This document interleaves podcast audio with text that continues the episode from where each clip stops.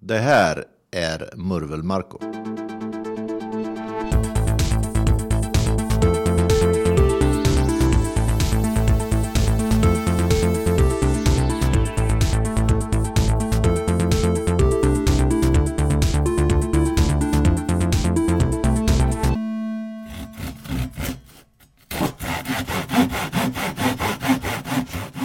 Sågen går är sågtänderna de sylvassaste och längsta i landet.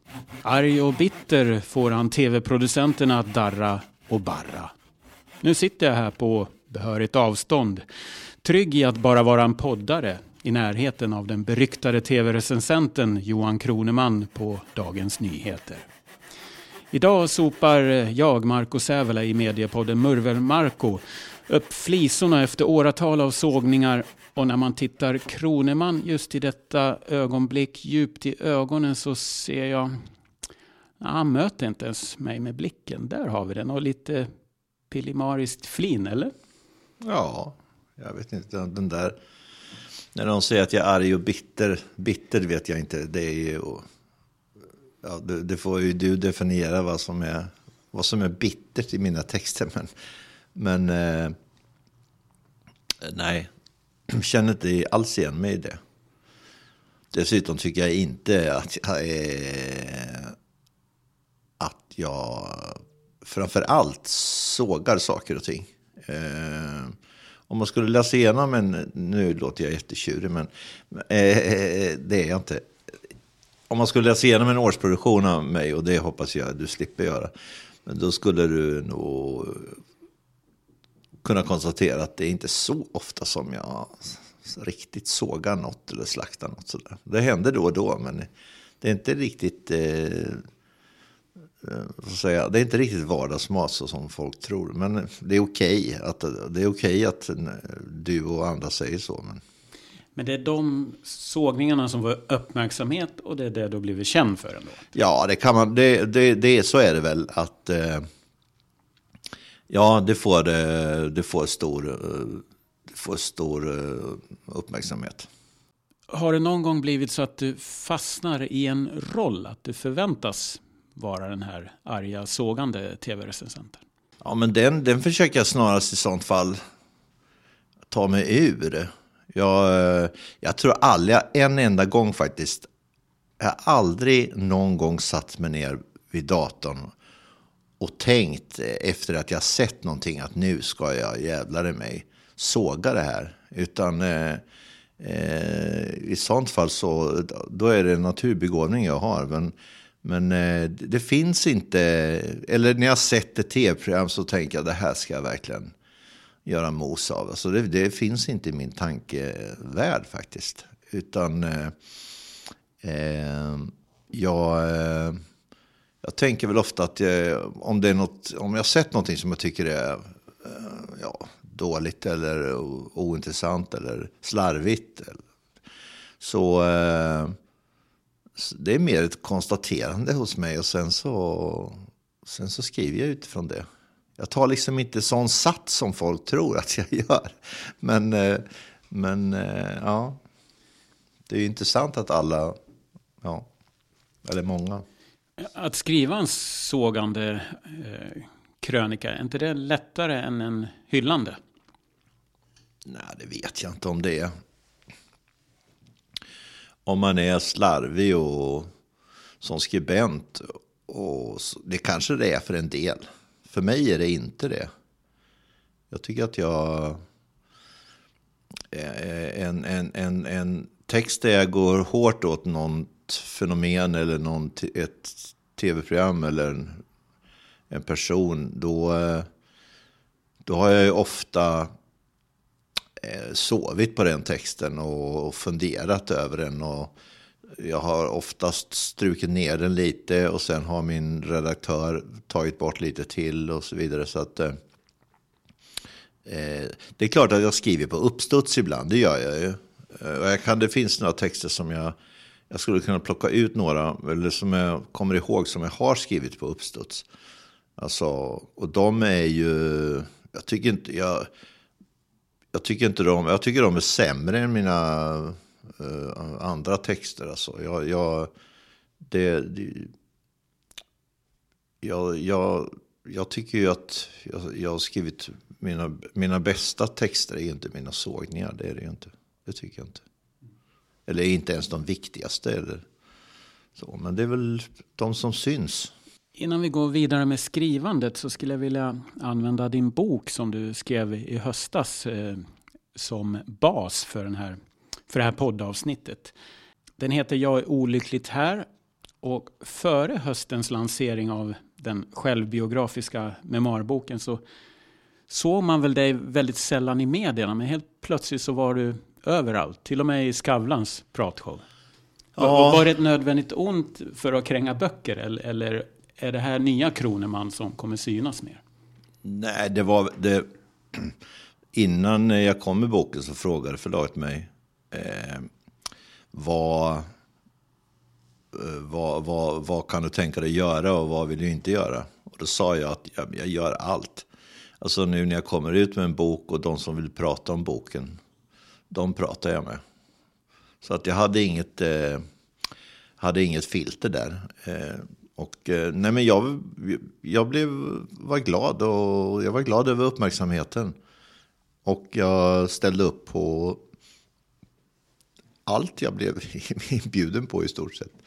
Och det var, det var, en, eh, det var, det var kul, det var, en, eh, det var en viktig erfarenhet. Eh, jag tycker väl att, jag visste ju att media skulle vara ganska intresserade av min person och Eh, alkoholen och spelandet och sånt som var, alltså, jag ska inte säga att mest kittlande, men, men eh, det var det som intresserade media mest. Och jag, jag, det är klart att jag tyckte jag hade varit, det hade varit roligare om de ägnat lite mer åt själva boken och texten. Och, eh, men eh, jag ska inte klaga. Det var, det var kul. Eller det är kul. Men visst stämmer det att innan man, man har inte sett dig i paneler eller Nej, någon jag... som tycker till eller sitter i soffor och sådär? Nej, jag har alltid, inte alltid, men jag har nästan alltid sagt nej till det. Eh, därför att eh, jag tycker inte att jag som tv-kritiker också ska sitta där i, i, i tv och, och, och, vara en tyckare och ta upp ännu mer plats, så att säga. Jag har aldrig gillat de där rollodexarna som tv och tidningar ringer så fort eh, Alltså de, en, del, eh, en del kan ju svara på om, om liksom, vad tycker du om amning eller läget i Syrien med samma eh, frenesi och entusiasm. Alltså jag, jag vill inte bli en sån. Och sen tycker jag att jag har ju en jättestor mediaplattform på DN. Eh, så att det, det, det räcker. Vi kommer inte få se dig dansa i Let's Dance. Uh, nej, det, det, det, kan jag ju faktiskt uh, lova att det kommer du aldrig få. Vilka pengar de än lägger upp faktiskt. Men uh, nej, det blir inget. I boken så är du ju väldigt personlig och, och brutalt ärlig mot, eh, mot dig själv. Som du nämnde så tar du upp alkoholmissbruk och spelmissbruk. Själva navet är en händelse i Tyskland eh, när, när, du nästan miste livet. Eh, var, var, det där idén föddes till boken? Ja, det kan man väl säga. Eh, jag, jag, tror inte idén föddes där, men eh, jag... Eh, nej, när, efter, när jag hade liksom till, frisknat till lite grann efter den där... Eh, eh efter att ha legat på intensiven ganska många veckor. Då tänkte jag ju på vad vill jag, alltså, om jag överlever här, vad vill jag göra sen? Och då var det väl som så att jag tänkte att jag kanske ska skriva den där boken ändå.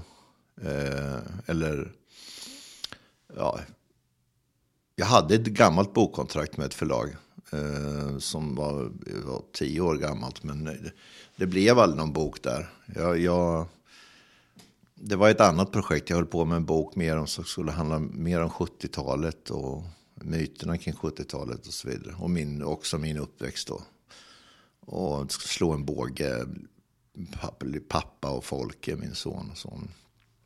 Det blev den här istället. Och den är, den är ju ganska, ja, den är inte helt olik det där projektet som jag startade med.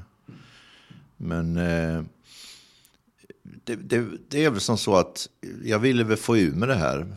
Eh, det är ju nu har den kallats en självbiografi, men det är det ju inte. Alltså det är ju... Man kan säga att det är... Anekdoter? Ja, det är väl... Ja, det är väl... Eh, det är ju liksom en berättelse om... Eh, om hur... Alltså huvudfrågan när jag satte mig ner, det var ju liksom hur, hur hamnar jag här? Och det, det var ju så jag tänkte nere i, i i eh, Düsseldorf där jag låg också. Eh, det, det var ju det, hur hamnade jag här? Alltså, vad var det som tog mig hit? Så att det var väl en... Eh, men det är ju inte någon fullständig självbiografi, utan det är ju autofiktion skulle jag vilja säga då. Att det är skönlitteratur som, som står så att säga, min, min egen verklighet väldigt nära. Men det är ju inte allt i den där boken är ju inte... Ja, det, det är ju det är fiktion alltså, skulle jag vilja säga. Men det står, den står nära verkligheten. För de som inte har läst boken, hur nära döden var du? Ja, men det var väl... Eh, jag fick en, något som heter aortadissektion. Det är hela väggen inne i aortan lossnar. Och det är ju... Det är jättefarligt. Um, jag, jag så, och, och det, det, det, man blir ju inte frisk på samma sätt. Jag har ju en, eh, jag har ju en dålig eh, källvägg där inne. Eh, och jag går ju och kollar den hela tiden. Och lever med det. Så att... Ja, men det, det är som med allting annat i kroppen, det kan ju gå sönder. Men jag har ju haft lite otur tycker jag då. Att jag haft, det har varit mycket sista åren. Jag har ägnat mycket jag har varit mycket på sjukhus och träffat läkare och käkat mycket mediciner och sådär. Så att det, ju, det, har ju, det har ju varit ganska dystert. Men eh, det här med boken var ju till exempel väldigt, väldigt roligt. Så att. Hur mår du idag? Jag mår bra. Eh, jag, har, jag, jag lever ju med det här. Men, eh, nej, men jag mår bra.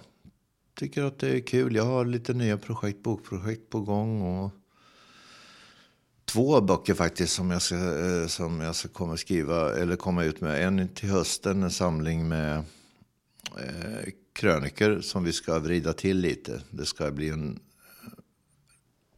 Jag ska ge ut en krönikesamling med kommentarer från, eh, ja, från alla, allt som har twitt, eller mycket som har twittrats och messats till mig och skrivits om mig. Ska liksom ligga som en ram runt de där krönikorna. Så att, eh, och sen håller jag på att skriva en roman. Okay. Så den ska komma i, eh, till sommaren 2022. Men de här kommentarerna, är det, är det folk som har blivit trampade på tårna? Ja, eller? det kan man säga. Så nu får de chans att svara? Ja, det är chans att svara, men det är ju det är mycket, det är mycket slängar. Alltså, det är ju en del som, ja men det, det, det, är folk som har kommenterat mig och mitt skrivande. Och jag tror att det, det kommer bli ganska roligt. De kanske inte alltid kommer tycka att det var kul att det, det blir återpublicerat. Men eh, det här är ju hämtat från eh, nästan ja, sista 20 åren. Mm. Och romanen handlar om? Ja, den handlar om tre... tre den handlar om manlig vänskap. Den handlar om tre män som eh, är på flykt undan någonting som jag inte vill avslöja. Men de är på i alla fall de är på resa ner genom bil, bilar ner genom Europa. Och det är en del tillbakablickar. Men de, de pratar om eh, sina liv och eh, sina tillkortakommanden. Och de läser tidningar och de läser böcker. Och de pratar om samhället och Europa och allting. Är, är det ska bli en rätt rolig bok tänkte jag. Är det fiktion eller något självupplevt? Nej, det är fiktion. 100 procent. Så att det, eh, det är jättekul. Mycket dialog blir det. Då har du en hel del på gång. Ja, då har jag faktiskt.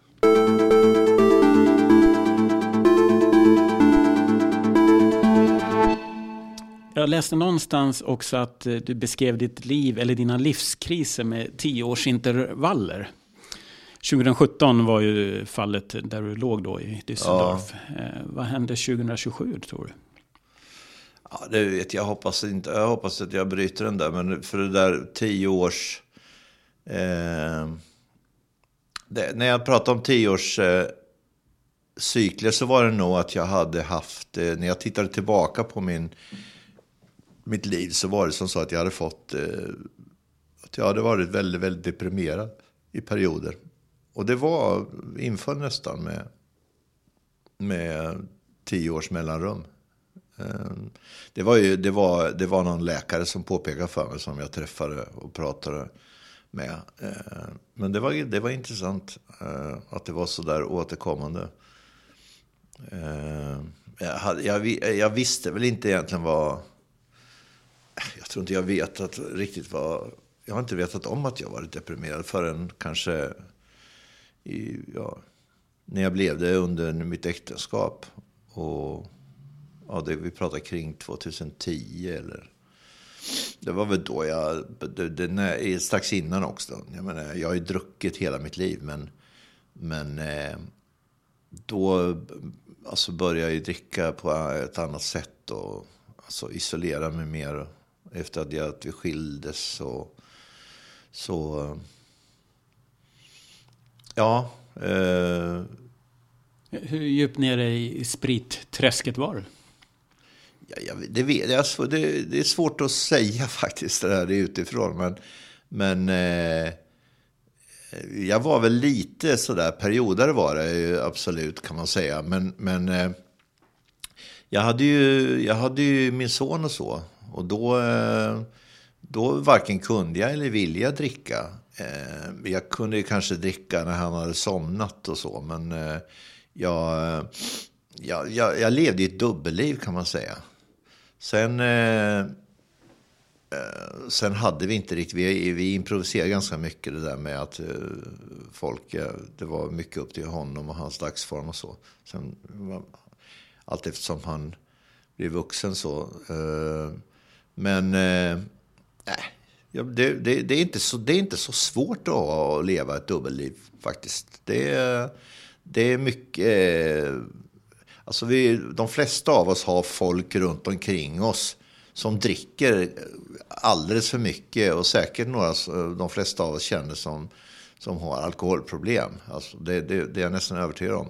Men eh, vi eh, antingen låtsas vi inte någonting om det eller så eh, pratar vi inte om det.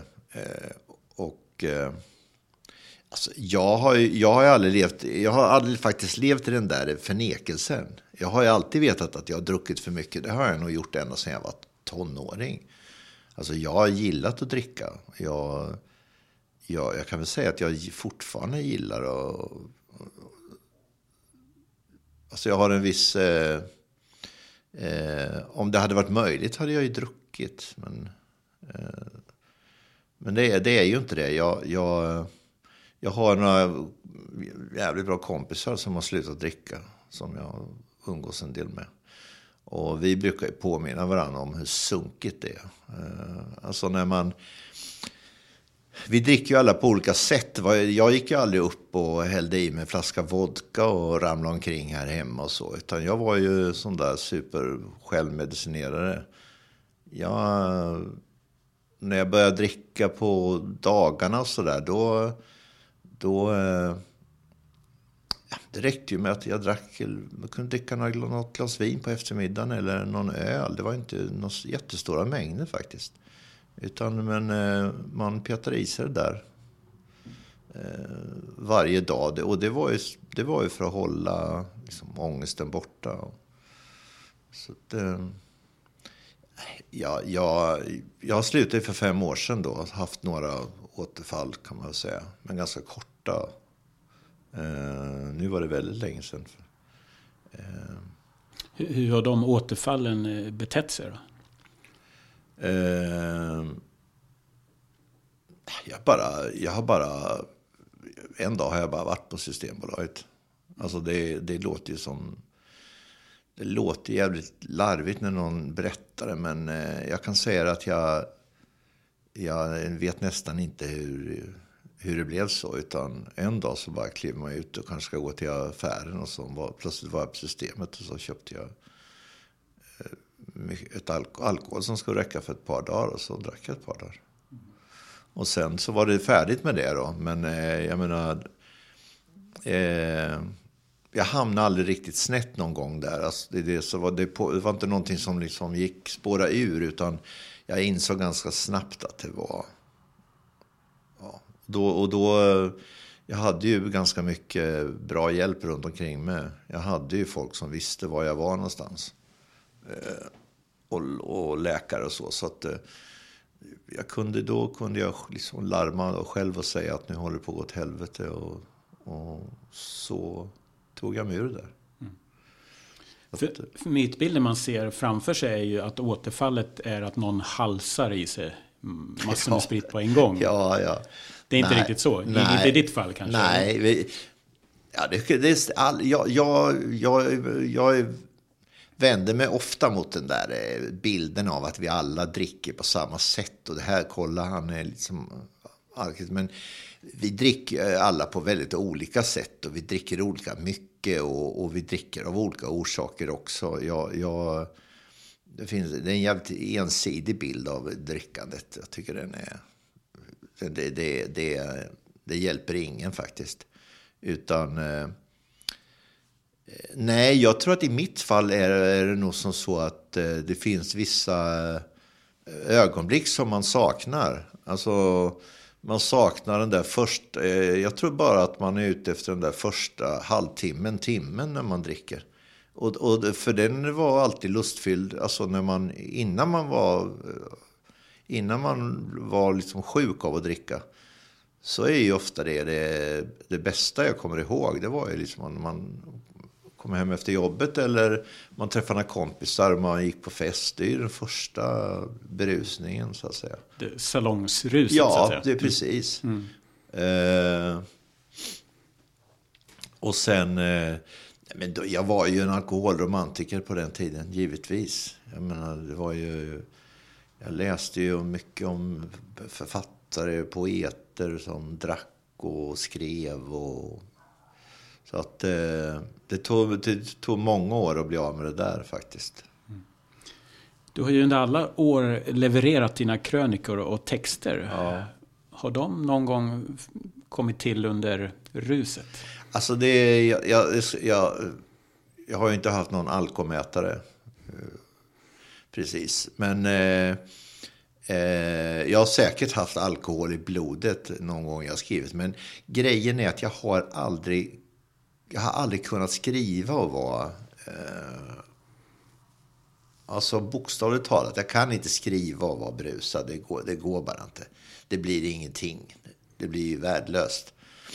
Så... Eh, Eh, nej, men jag har, jag, jag, har, eh, jag har lyckats, på flera sätt har jag, liksom håll, jag har lyckats hålla mitt drickande. Alltså ja, det viktigaste för mig var ju mitt jobb och Folke under en lång period, min son då. Eh, och eh, jag visste att skulle jag förlora något av det eller då skulle, ju, då skulle mitt liv vara slut. Eller min karriär och allting. Eh, så då, så jag, jag, jag skötte det. Och sen gav jag fan i det andra. Alltså vänner och umgänge och utan då tiden när jag inte höll på med jobb och folk då eh, isolerar jag mig bara för mig själv. Jag vill inte bli störd av någon. Men de här stunder i livet eh, där du har varit olycklig och eh, använt eh, sprit och eh, spel som, som dämpande för ångest och så vidare. Har det påverkat ditt skrivande? Ja, det tror jag att det har gjort. Jag har väl en viss Alltså det får någon, kanske någon annan egentligen bedöma. Men det har väl påverkat mitt... Eh, eh, ja, det, det, har ju påverkat hela min syn på... Påver, har påverkat min syn på världen eller omgivningen och så vidare. Men på vilket sätt, det vet, det vet jag inte. Jag tror ju inte att jag... Eh, Nej, jag tror inte det präglat mitt... Eh, det kanske har präglat mitt humör några gånger, men men eh, inte mer än det, det, skulle prägla någon annan eh, skribent. Jag tror ju att vi alla är väl... Eh, dagsformen har väl viss betydelse. Men eh, på lite sikt så är det väl... Alltså man utvecklar ju en stil och... Jag vill gärna tro det i alla fall, att jag har utvecklat en stil och ett språk som jag använder mig av. Eh, så att... Eh, Nej, jag kan inte, jag kan inte komma ihåg... Eh, jag kan komma ihåg eh, något tillfälle där... Eh, där jag har varit nära att, eh, så att säga, eh, inte orka. Att jag har varit så slut så att jag, jag vet inte hur jag ska liksom få ihop den här veckan. Eh, men... Eh, och, och det är mycket möjligt att man skulle kunna plocka fram ett antal kröniker som, som någon skulle kunna säga, här har du nog varit liksom down eller, eller lika gärna manisk eller liksom. Men, det, men jag tror alla skribenter som skriver dagspresskritik eh, eh, är påverkade av sitt, av sitt eget humör. Det tror jag. Men, men säg så här. På gott och ont. Om du hade mått eh, bättre, hade vi sett den här eh, argare sidan av Kroneman då? Som du har blivit känd för? Ja, den tror jag har väldigt, väldigt lite med... Eh, det tror jag inte har någonting med, direkt med alkoholen att göra. Att jag har utvecklat den. För den har ju funnits i mitt skrivande eh, nästan hela det finns en viss, ett visst tempo och en viss, kan man säga, ett maner också som jag har. Det är inte så, alltid så positivt. Eller en jargong eller en stil som jag, som jag kan känna igen nu. Om jag tvingar mig själv som sagt att läsa grejer som jag skrev i början på 80-talet för 40 år sedan. Så finns där, eh, det, det finns, ja. Eh, om man ser eh, tydliga vi, vi har starka släktband. Eh, och sen när jag började på Nöjesguiden, det var ju ändå i, säg 1986, eh, det är ju 34 år sedan. Eh, och då, är det ju, då har jag ju utvecklat den där stilen eh, ordentligt. Så att, eh, och sen började jag på DN 96. Eh, så att, eh, nej, det, det, det alkohol, det är klart att alkoholen har påverkat mitt skrivande. Men jag, skulle inte, jag, jag, ska, jag kan inte slå ner på någon särskilt stildrag och så vidare. Som att jag skulle blivit... Eh, att jag skulle ha skrivit eh, mina värsta sågningar när jag... När jag... Under inverkan av alkohol. Det, så är det ju inte. Så är det inte. Det känns som att du har blivit lite snällare på senare år. Är det för att du mår bättre? Nej, det vet jag inte om jag har blivit snällare. Ja, det, det, det, det, då får du visa mig det i sånt fall. Men, men jag har det, inget underlag på det, nej, mer en känsla. Nej, det tror jag inte. Däremot kan man väl säga om du tittar på mig, för om du, jag skulle kanske jämföra mig med Ja, det, kan, det kanske är så att jag, man blir lite mildare med, när man blir äldre. Eh, man tycker kanske inte att eh, eh, det är så jävla mycket att hetsa upp sig för. Det, det, så, är det, så kan det ju vara. Men jag vill ju inte tappa, jag vill inte tappa stinget eller bettet. Eh, så det hoppas jag inte att, eh, att jag, att jag liksom är så urkarvad. Eller eller vad heter det, sandpapprad och slipad så att jag, så att jag är ofarlig. Men... Eh... Och å andra sidan kanske man slipar på det och blir mer surgubbe med åren, vilket många också blir. Ja, en del skriver det till mig och sådär, att du, som jag sa till dig om att vara bitter. Jag, alltså, jag säger bara det, definiera bitter för mig. För att det, jag, vet, eh, jag vet ju vad en bitter människa är. Men jag är inte bitter, tycker jag. Inte ett jävla dugg.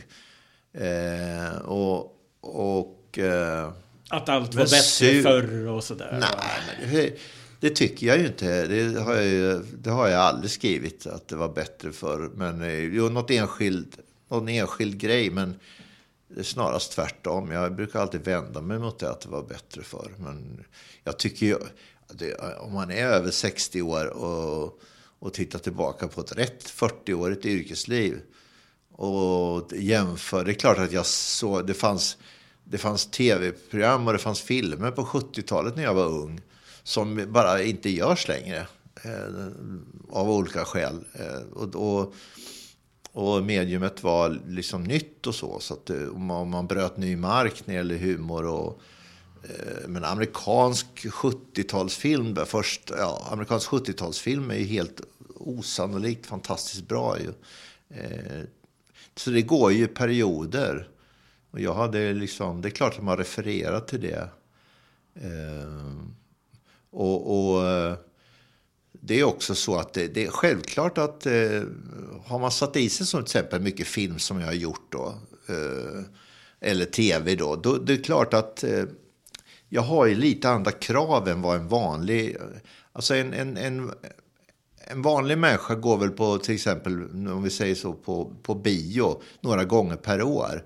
Men om, om, när jag var igång som mest, då såg väl jag kanske eh, alla filmer som gick upp i Sverige Eh, plus att jag reste på en jäkla massa festivaler och såg 20 filmer på en vecka. Och sen tv och det jag fick skicka till mig och eh, man laddar ner och länkar. Och, så det är klart att vi, tittar man på en jäkla massa film så får man ju lite högre krav. Alltså det, det, man är inte någon vanlig Svensson när man sätter sig ner och tittar. Och det är ju inte meningen heller tycker jag. Utan, eh, då får man väl be någon som ser två filmer om året och, recensera film.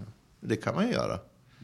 Om man tycker det blir intressant. Men jag, när, jag, när jag ska gå på bio, då vill jag ju innan dess... Eh, vill jag veta någonting om filmen, då vill jag ju läsa någon som, har, som kan någonting. Alltså som har, som har sett mycket film och som kan säga att ska jag se det här verkligen? Eller ska jag inte? Och så vill jag att folk ska förhålla sig till mig. Så du menar att du någonstans representerar dina läsare? Att du har folket i ryggen? Ja, men det, det, det alltså, nej, men jag har vissa... Eh, saken är den att jag har ganska mycket läsare på till exempel Dagens Nyheter.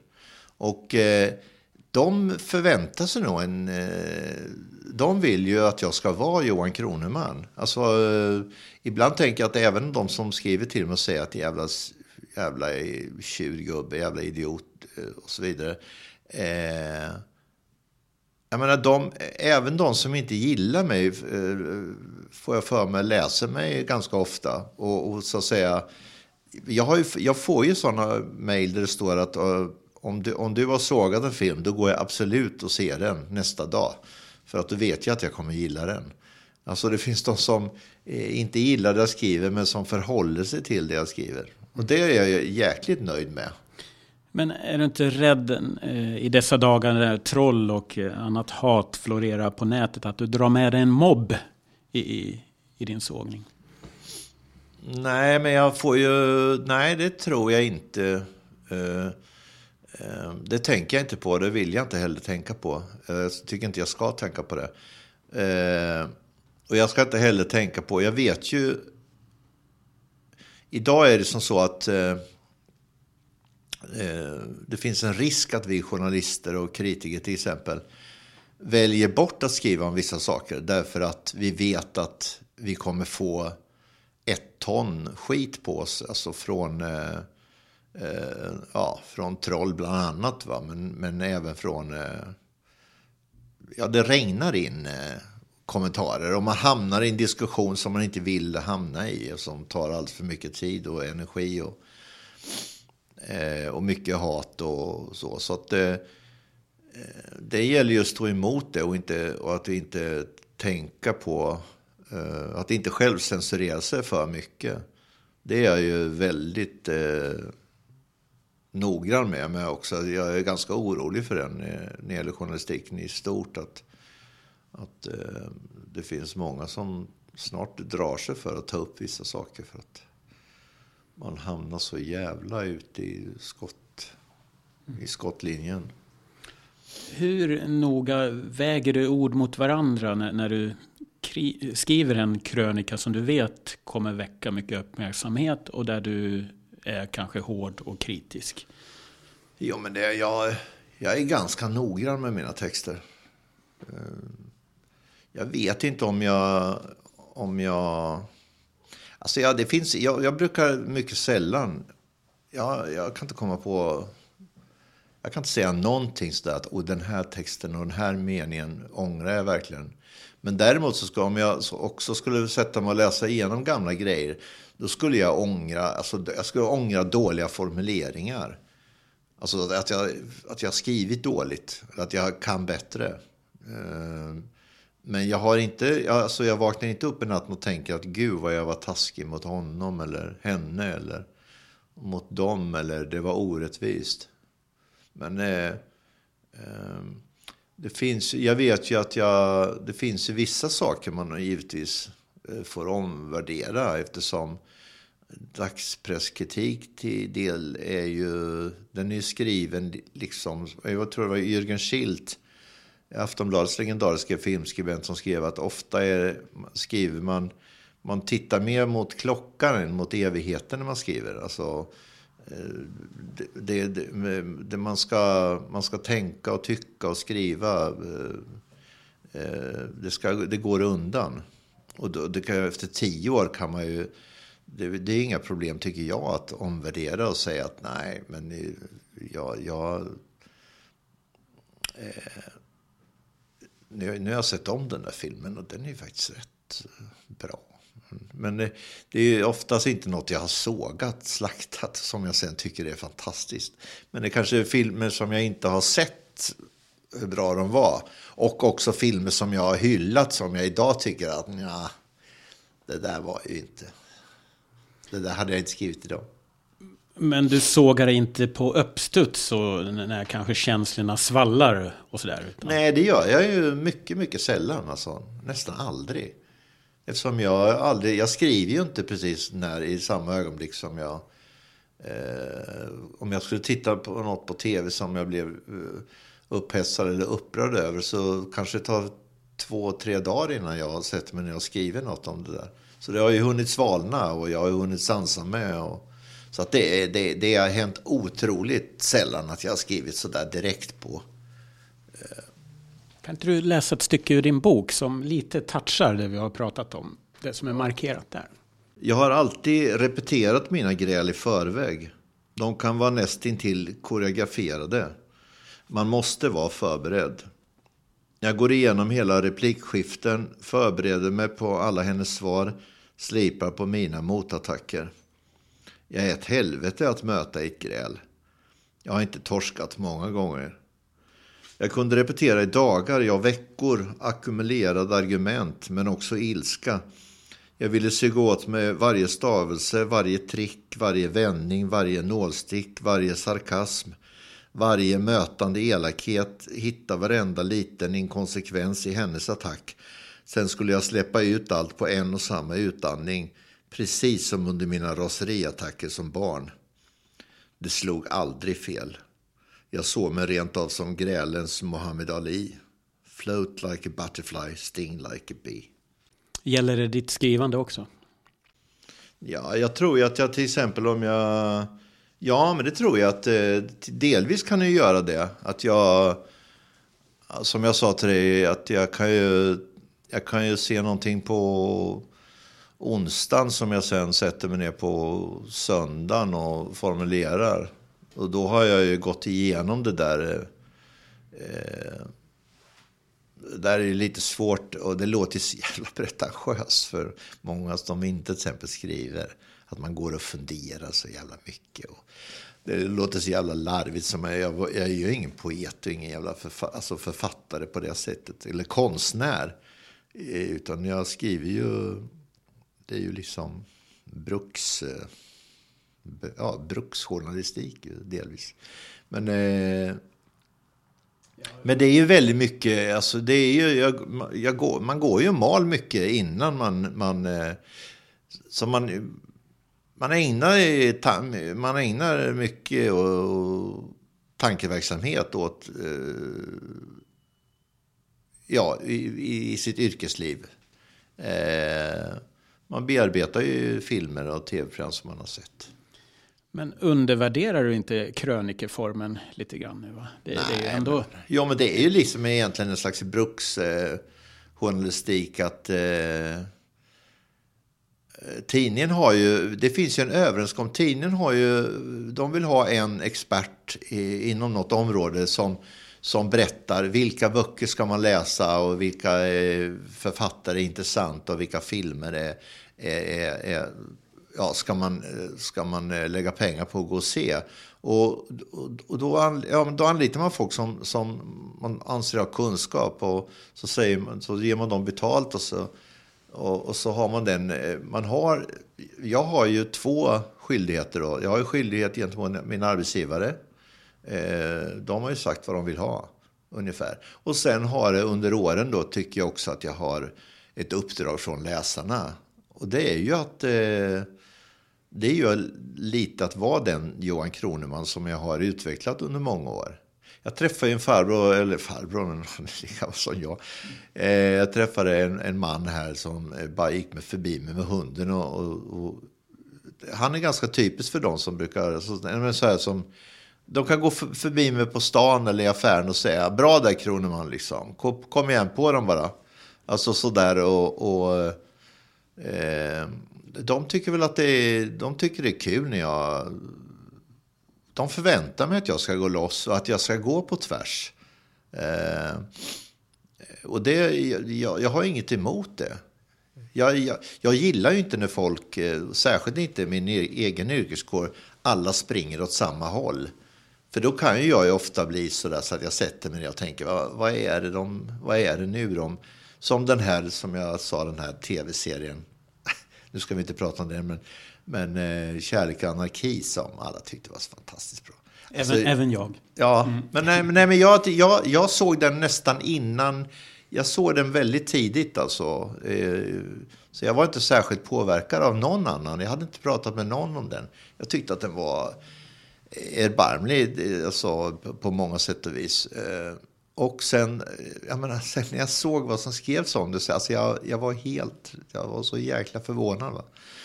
Eh, och, och jag var förvånad att, att att alla kubbar åt samma håll. Men nu, nu skrev inte jag om den och jag ska inte, vi ska inte, jag ska inte gå på det nu. Men, men det är bara var ett exempel på att eh,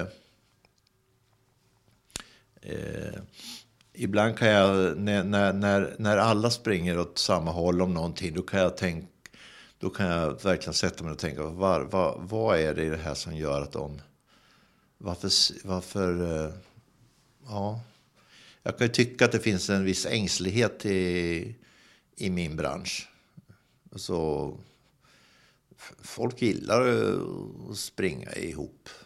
Ja, det, det låter ju jävligt allvarligt att säga så. Men, ja, men det är, ängslighet det är vår tids största fara i media. Eh, Är du lika mycket på tvärs eh, privat? Kan du vara lika brutalt ärlig där? Ja, jag, alltså jag, jag tror ju att man... Eh, alltså en del kan ju säga att man utvecklar det med åren. Man, man blir lite... Eh, jag, vet, jag, jag kände nog så när jag, när jag fyllde 40 år. Det, det, tyckte jag var otroligt eh, skönt och coolt att fylla 40. Då var man liksom som John Lennon. Alltså man kunde, då fick man... Eh, då, var man, då, då tyckte jag så här, äh, nu behöver inte man ängslas så mycket och man behöver inte snegla sig omkring och kolla vad tycker de och vad, vad säger de nu om jag säger så här. Utan med åren så tänker man mer så här, nej men jag bryr mig inte om det. Men det är klart att jag, jag, jag, jag är inte helt eh, opåverkad av vad folk säger och så. Men, men man släpper det där med efter ett tag. Har man hållit på länge som jag har gjort så det blir ju ohållbart om jag sitter och oroar mig för vad, vad någon på någon jävla kultursida ska säga att Kroneman är, är, är, har fel.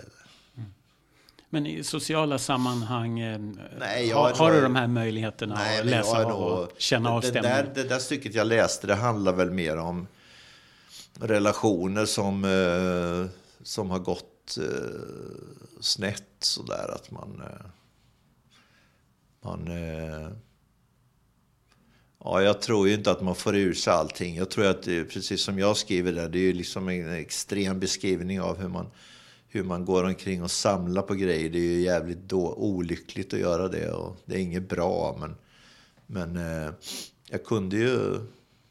Så var det. Det är väl en del av Johan Kroneman det där. Du ska få läsa ett stycke till här, ett kortare stycke som jag markerat där. Ja, jag sitter på en middag här då. Eh, tystnad. Mer än pinsam tystnad. Det kommer bli värre. Okej då, sa jag. Vi byter ämne. Någon som onanerat idag? Sa jag verkligen det också? Jag har lika svårt att tro det. Men jag kan ha sagt det. Min fru påstod efteråt att det var exakt vad jag sa. Hur många parmiddagar har du kraschat? Nej, det är inte så många. Jag, det, har, det har jag inte. Jag har inte... Man, till, efter ett tag blir man inte bjuden på parmiddagar. Eller, eller så går man inte med på, på dem. Men mm.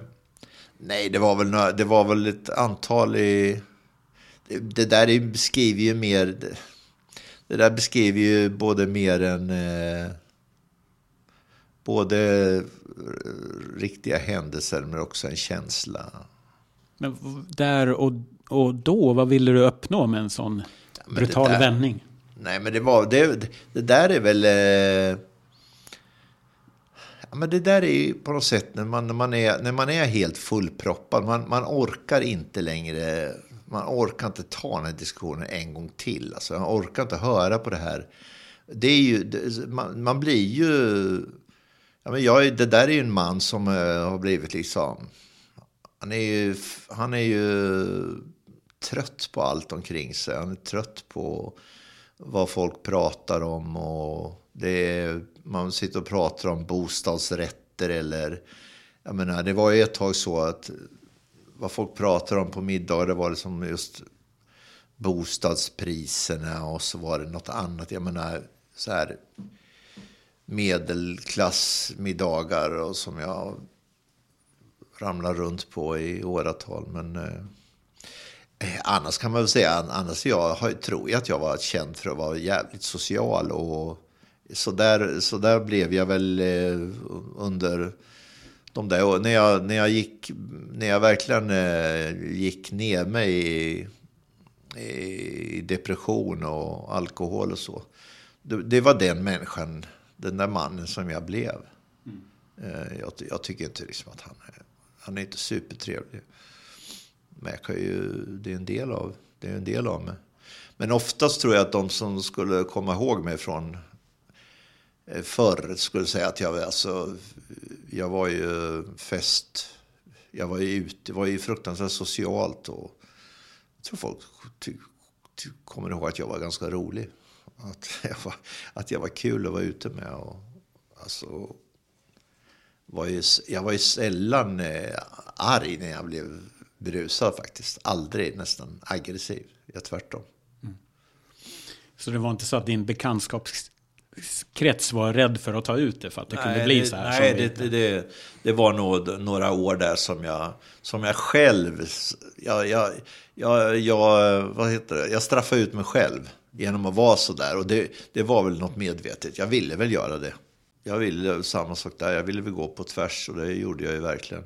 Men, eh, men i de flesta lägen, Johan Kronoman är ju väldigt socialt ja, socialt begåvad tycker jag, tror, var jag förr i tiden. Mm. Ja, du har inte avbrutit mig gjorde, än i alla fall. Nej men, nej men, alkoholen gjorde mig mer och mer ens, alltså isolerad. Det är det, det alkohol gör. Man blir, man vill vara själv. Man vill stänga dörren och vara för sig själv. För ingen annan vill vara där. Och det är man jäkligt tacksam för. Det är underbart. Hur många gånger har ansvarig utgivare stoppat eh, krönikor som du har skrivit? Aldrig någonsin. Men de har varit där och petat Nej. och vill ändra? Nej. Inte? Eh, alltså det, det, det, det, det har hänt väl någon gång eller att min eh, att kulturchefen, Eh, nu är det Björn Wiman. Jag kan inte komma ihåg faktiskt hur det var på med tidigare kulturchefer. Jag har ju haft några stycken. Men det, hände, det har väl hänt att Björn ringt och sagt att, eh, eller det, oftast är det så att min redaktör har sagt att eh, den här, alltså, ska du inte ta ner det här lite? Eller det här, det här kan ju missförstås, det här är ju dubbeltydigt, eller det här är, det här har du redan sagt. Så det, det, gör, det gör man ju hela tiden. Alltså, eh, jag är ju skitglad att jag har en bra redaktör på DN, och det har jag ju. Eh, men eh, nej, det har aldrig hänt att eh, de har ringt och sagt att den här kan vi inte publicera eller så här kan du inte skriva. I sånt fall har de sagt eh, jag, jag, tycker att du kanske borde ta bort den här meningen. Och då har vi diskuterat det och sen har vi... Menar, har jag stått på mig så, så, har vi, så har den meningen stått kvar. Det har liksom, det har, vi, jag har aldrig haft någon sån, jag har aldrig haft en sån konflikt faktiskt. Under 24 år på Dagens Nyheter. Har du någon gång ångrat det du har skrivit? Nej, som jag sa förut, jag ångrar... Eh, ja, om, om vi skulle läsa igenom rubbet då, så skulle jag kanske... Jag skulle hitta några krönikor som jag tyckte var... Eh, jag ska ju plocka ut eh, 50 krönikor nu till en samling. Så att, då kommer jag ju hitta Eh, jag kommer ju hitta krönikor som jag tycker är bra och en del krönikor som jag tycker är dåliga. Eh, men jag tror ju inte att jag ångrar någon... Eh, alltså jag, jag, om någon frågar mig, jag ångrar ju det mesta i mitt liv. Alltså sådär. Men, eh, men eh, nej, men eh, jag ångrar inte du, du får, man måste, du måste ta upp en krönika då och säga så här att kolla här vad du skrev och så vidare. Att det här var väl att ta i. Men ja, då kan jag säga ja, det kanske det var. Men, alltså, jag, jag vaknade inte mitt i natten som jag sa till det. Utan, och jag har inte dåligt samvete direkt. Det är klart att någon... Det finns ju de som jag har gjort... Jag har gjort folk ledsna ju, det vet jag ju. Det, det, det, det blir man ju om någon säger att man har gjort ett dåligt jobb. Men eh, det är också... Eh, jag brukar referera till den, det har jag ju tjatat så mycket om. Jag brukar referera till... Till... Eh, ja, Gudfadern och hans konsiljärin säger det. It's, it's nothing personal, Sonny. It's only business. När de ska eh, förhandla eller agera. Eh, så att jag tycker väl att det är lite så i det här eh, det, jag, jag, man spelar delvis en roll där. Mm. Min förra gäst var Tobbe Ek, nöjesjournalist på Aftonbladet och ett melloorakel. Eh, jag frågade honom vad, om han har läst eh, dig och det har han ju gjort som, som många andra. Det han reagerar på är att han inte alltid håller med dig men någonstans så har du ändå en poäng som han är beredd att köpa. Ja. Är, är det viktigt för dig att vara tydlig? Ja, det är väl det viktigaste av allt, tycker jag. Mm. Eh, tydlighet. Och jag tror att det är det som... Det är därför jag fortfarande har ganska mycket läsare på Dagens Nyheter och, eller ICA-Kuriren där jag också skriver krönikor. Eh, därför att eh, eh, jag är tydlig. Och det, det, har man läst mig så, så vet man hur jag förhåller mig. Sen kan man förhålla sig till mig och mina åsikter på, på ett sätt. Då. Men det, det, det, det, är ju, det är ju toppenbra tycker jag till exempel. Jag, jag tar det som så här eh, bra kritik om någon säger att eh, ja, jag kan ha invändningar mot eh, mycket av det han skriver men eh, ofta har han en poäng och, och jag kan uppskatta det och sen kan, jag, kan det leda till en diskussion eller alltså, eh. det är ju det, det, det är dit man vill som skribent tycker jag. Man vill ju man vill ju engagera så många som möjligt. Eh. Men det är ju också så, att eh, jag vill ju också vara, jag vill ställa de rätta frågorna, men jag vill ju också vara lite underhållande. Jag vill att det ska vara roligt att läsa eh, min tv-kritik. Att det, jag, vill, jag vill blanda det där allvaret och det underhåll, att det ska finnas ett underhållningsvärde i det också. Att jag ska skriva på ett sätt som gör att folk tycker det är roligt att läsa. Tveklöst är det så. Mm. Kul, för jag vill referera återigen till en annan poddgäst som jag hade i höstas, nämligen journalisten Sebastian Mattsson. Han har jobbat många år på Expressen och, och, i boken Balladen om Kalle Klick eh, så driver han med den rådande klickjournalistiken. Eh, har du koll på vad som klickas på av dina krönikor och, och, och följer du det på något vis? Nej, jag, jag har tyvärr inte läst den där, hans eh, eh Sebastian heter han väl? Ja. Sebastian, Sebastian Mattsson. Jag har inte läst hans bok tyvärr, men jag, jag ska det. Har du koll på klicken? Ja, men det, har, det, det, det, det, kan jag väl säga att det har jag väl delvis. Alltså jag, jag vet ju vad... Jag vet ju vad till exempel... Jag vet ju ganska hyggligt vad, vad, vilka tangenter jag ska trycka ner för att det ska klickas. Det, eller ämnesval, det vet jag ju av erfarenhet. Eh, men... Eh, Gud förbjude att jag sitter och funderar på det när jag skriver. Alltså. Det, då, då tycker jag att det, då kan jag ju...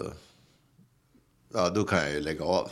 Du är alltså, inte det, styrd av klicken? Ja, det är, det är så, det, men, men att, jag, att, det, att det äter mig lite sådär un, eh, undermedvetet. Det, det, det, det, det är det jag sa, att jag tycker att det är en jävla fara för oss journalister. Att vi, vi drar oss för vissa saker och vi lockas av vissa saker bara för att eh, Eh, och, det, och det är ju det här, kommer man upp på DN så, så, eller på en tidningsredaktion, då ser man ju på de här eh, monitorerna. Alltså man kan ju se vem som är mest läst eller vem som är mest, vem som har gett mest eh, prenumerationer och så vidare.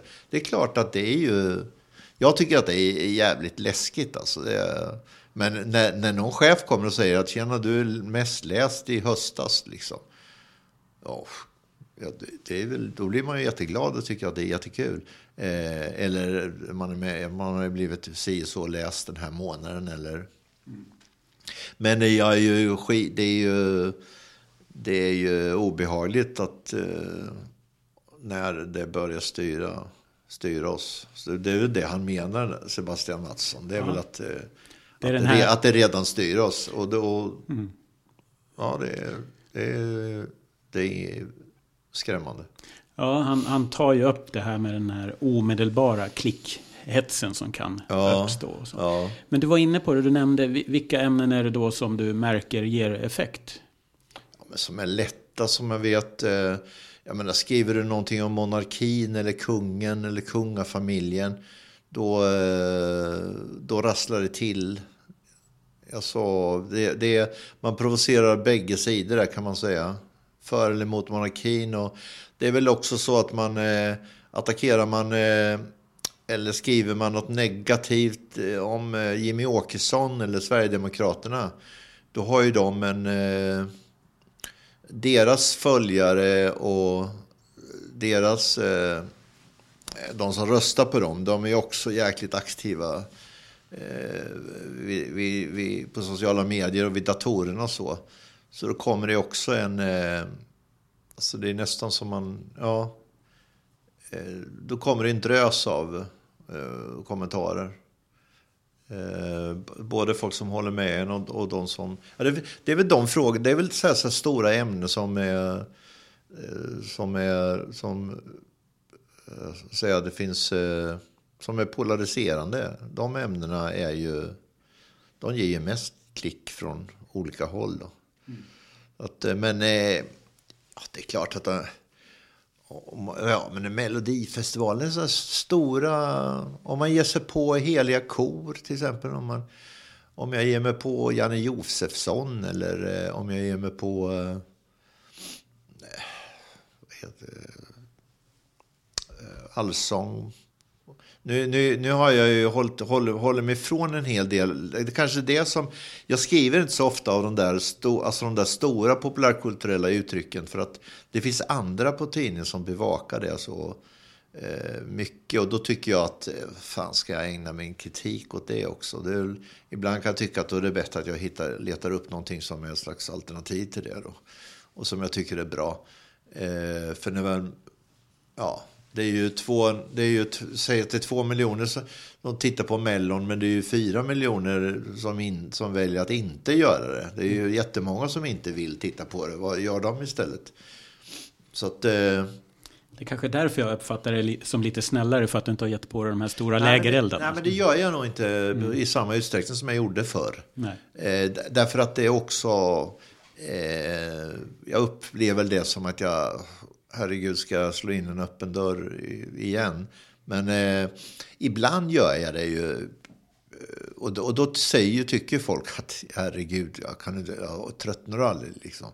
Men jag kan ju tycka då att det, min uppgift är delvis den att, ja, att eh, insistera så att säga när det gäller viss typ av underhållning. Och har, har det någon gång gått till ytterligheter att du har blivit hotad och tvingats ha polisskydd? Och, Nej, och inte direkt. Men jag, ju, jo, men jag har fått ta emot en del obehagliga hot och brev och mejl. Det har jag ju. Men det är ingenting som jag har... Jag skrev om... Eh, jag skrev om eh, eh firmorna och fotbollsfirmorna. och, nej, jag skrev inte om dem, förlåt. Jag skrev om polisnotorna. Och, och, och, och jag har skrivit om sådana, fotbolls, fotboll och tv och eh, eh sådana. Kommenterat eh, sådana där saker, vad som händer på våra arenor och utanför och så. Och då har jag ju fått en del eh, rätt obehagliga.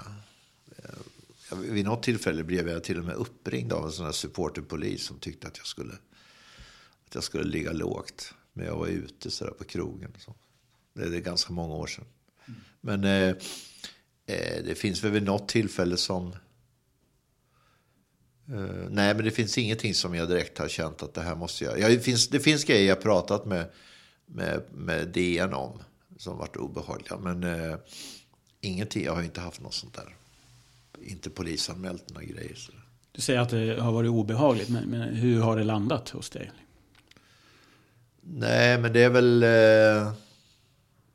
Men det är väl... Man, man vet ju att jag, jag, står i telefonkatalogen och mitt, jag har, jag har aldrig haft något hemligt nummer och jag tycker jag vill inte ha det. Eh, så att eh, det är väl klart att man... Jag, det har ju liksom, jag har ju fått brev, grejer genom brevlådan som inte har någon frimärke. Alltså det finns ju folk som är uppe vid ens dörr och stoppar i saker och sånt. Det är väl inte... Ja, det kan ju klart att... Det finns väl, finns väl det finns väl eh, efter några sådana här krönikor som jag, jag menar, som jag har kollat med lite vaxen och så. Det har jag. Men eh, inget, inget allvarligt riktigt.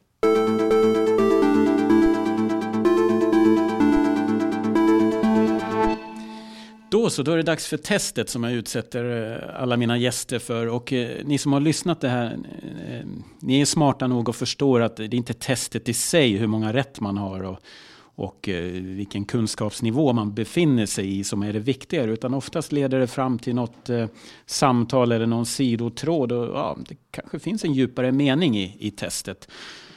Så jag tänkte så här, jag är jätteförtjust i snö, jag åker skidor, åker Vasaloppet och så.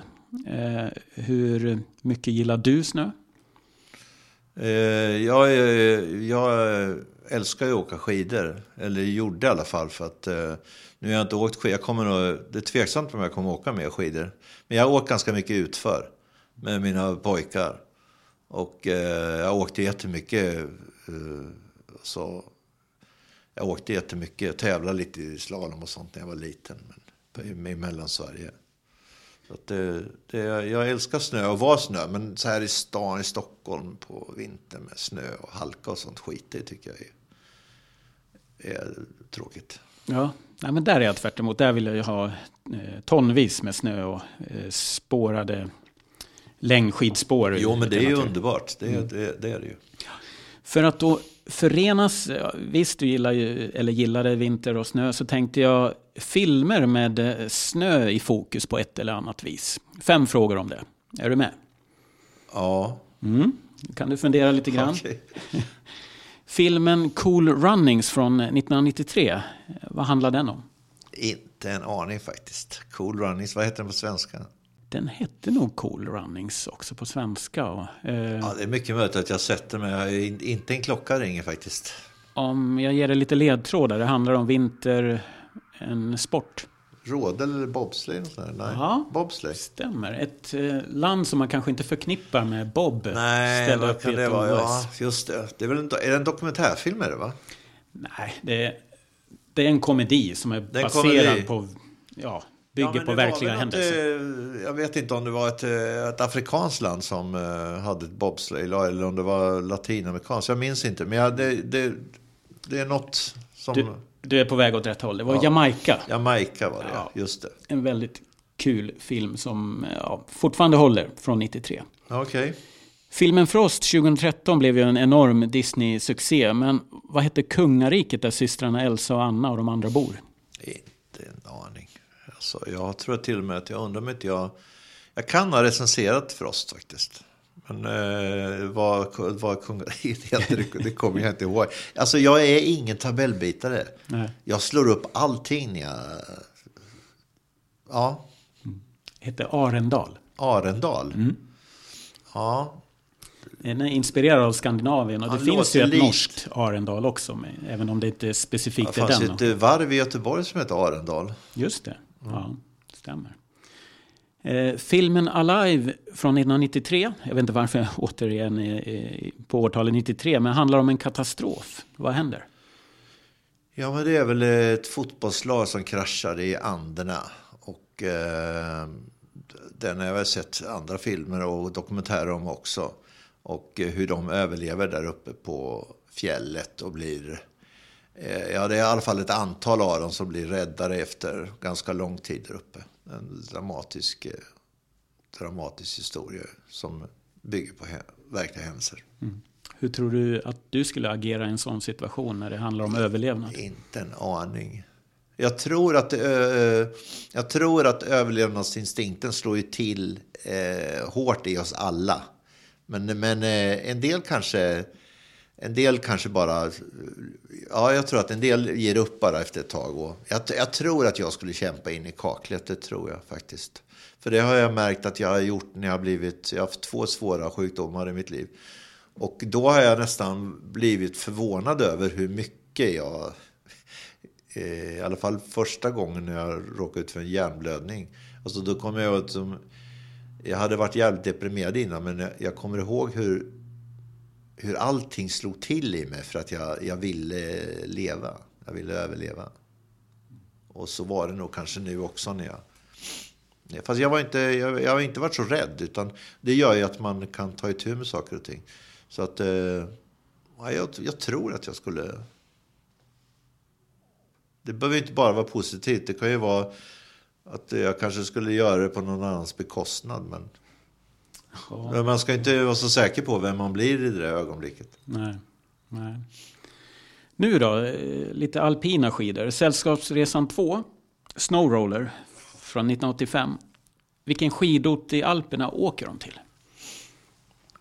Det borde jag ju veta. Jag tror att de åkte i Österrike i alla fall. Jag tror inte de... Nej. Jag vet, jag vet faktiskt inte. Är de inte i Tyrolen? Eh, Ja, nu sätter du mig lite på pottan, men de är inte i Österrike. De nej, är, nej, nej, de är, de är, de är på någon av de stora skidorterna där nere. Eh, de är i Schweiz kan jag säga. de är i Schweiz. Mm. Eh, de är inte i Sankt Moritz, va? Eh, nej, jag vet inte. Nej, det är en vacker ort som heter Kirchberg. Kirchberg, ja, Ja. det hade jag aldrig. Det, det hade jag inte ens. Och där har du inte varit. Nej, det har jag inte varit. Har du varit i Alperna? Ja, det har jag varit, men jag har aldrig varit i, jag har aldrig varit i Schweiz faktiskt. Schweiziska alperna. Måndag hela veckan, eller som den hette på engelska, Groundhog Day. En amerikansk komedi från 1993. Eh, Bill Murray spelar en meteorolog som ska bevaka en årlig vinnarfestival för, för ett djur som sägs kunna spå när våren kommer. Vilket djur handlar det om? Ja, vad är det? Ser du den framför dig? Nej, inte själva. Ja, ja, jag har ju sett filmen flera. Jag, sett Jag filmen. tänker på djuret. Nej. Finns inte här på den här sidan pölen. Nej, jag vet, för jag vet att någon gnagare är det, men jag vet Mm. inte vem det är, vad det är. Men jag har ju sett filmen säkert många gånger, alltså fem gånger jag. Också Mör- från 93 av en händelse. Men är det murv? Murvel? Murv? Nej, vad heter det? det är vi. Vi är murvlar. Nej, jag menar inte murvel. Jag Nej. menar, vad heter det? Det är inte på M, va? Jo, du är så snubblande nära. Ja. Murmeldjur. Ett Murmeldjur. Mur, mur, murmel. Säger man så på engelska? Ja. Nej, det är... Nej, groundhog eh, Jaha. tror jag det heter. Ja, det heter... Ja, ja, just det. Ja. Givetvis. Ja, nej, men som jag sa innan, resultatet här är inte det viktigaste, jag- utan vi fick igång en är- liten diskussion. Så. Nej, men jag är ingen tabellbitare. Det har jag aldrig varit. Så att, eh, jag skäms inte ens. Nej, och jag bemödar mig inte ens att eh, räkna resultatet här, utan tack för att du deltog i testet.